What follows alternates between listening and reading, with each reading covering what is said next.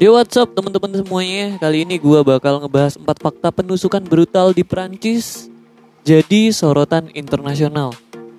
Penusukan di sebuah gereja di Nice, Prancis mendapatkan sorotan dari dunia internasional. Berikut ini sejumlah fakta terkait insiden brutal tersebut. Dilansir dari AFP, pembunuhan brutal itu terjadi hanya dua minggu setelah seorang guru Prancis dipenggal di luar sekolahnya di utara Paris oleh seorang pria asal Chesnya. Guru itu dibunuh usai menunjukkan kartun Nabi Muhammad kepada murid-muridnya selama pelajaran tentang kebebasan berekspresi. Berikut ini sejumlah fakta seputar penusukan brutal di Nice. Yang pertama, aksi penyerangan terjadi pada pagi hari. Pada Kamis, pukul 08.29 pagi waktu Prancis, seorang pria bersenjata pisau mulai menyerang orang-orang yang berdoa di dalam gereja Basilika Notre Dame di jantung kota Nice.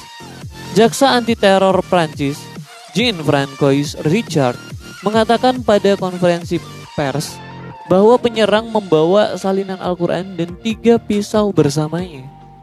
Dalam kekacauan hampir setengah jam di Basilika Notre Dame, penyerang menggunakan pisau sepanjang 30 cm itu menggorok leher seorang nenek berusia 60 tahun di dalam gereja. Korban tewas di tempat kejadian. Jenazah seorang pria seorang petugas gereja berusia 55 tahun ditemukan di dekatnya di dalam gereja. Lehernya juga digorok. Wanita lain yang diserang yang melarikan diri dari gereja ke restoran terdekat. Meninggal tak lama kemudian karena beberapa luka pisau. Pembunuh itu ditembak dan dilumpuhkan oleh polisi yang tiba dengan cepat di tempat kejadian.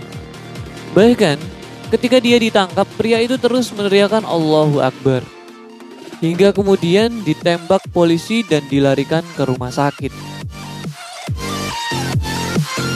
Yang kedua, tersangka warga Tunisia. Tersangka merupakan warga Tunisia berusia 21 tahun yang baru tiba di Perancis awal bulan ini. Setelah datang ke Eropa dengan kapal, migran melalui Pulau Lampedusa di Italia pada akhir September Demikian menurut sebuah sumber resmi kepada AFP. Sumber itu menambahkan tersangka menyebut namanya Brahim. Ketika dia ditangkap dan kemudian mengaku sebagai Brahim Awi Sawi. Yang ketiga, korban tewas terdiri dari satu pria dan dua wanita. Korban pria adalah petugas gereja Vincent Lovis seorang ayah dari dua anak perempuan. Demikian disampaikan Canon Filipe Eso, pemuka agama paling senior di gereja itu. Korban pertama si penyerang adalah nenek berusia 60 tahun yang dia coba penggal kepalanya. Dan wanita, dan wanita lain yang meninggal adalah seorang ibu asal Brazil berumur 40-an tahun yang memiliki tiga anak. Polisi sebelumnya mengatakan bahwa beberapa orang lainnya terluka tapi menambahkan bahwa jumlah korban tewas diperkirakan tidak akan meningkat.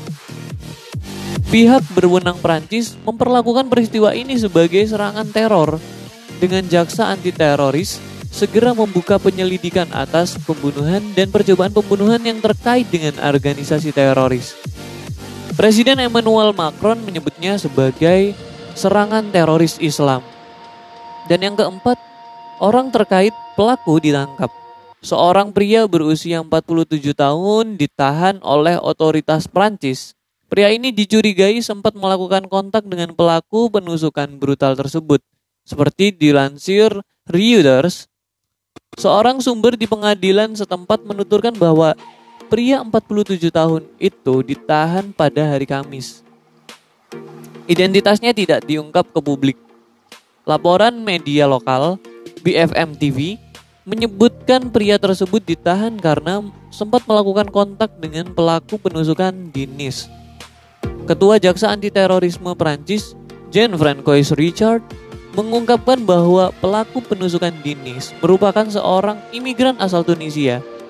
lahir tahun 1999 yang tiba di Italia, tepatnya di Pulau Lampedusa di Mediterania pada 20 September lalu dan pergi ke Paris pada 9 Oktober. Itu informasi yang bisa aku sampaikan. Empat fakta penusukan brutal di Perancis jadi sorotan internasional. Salam kenal gue Surya Pradana, salam persahabatan buat kita semuanya. Stay beauty, stay handsome, stay happy and be awesome.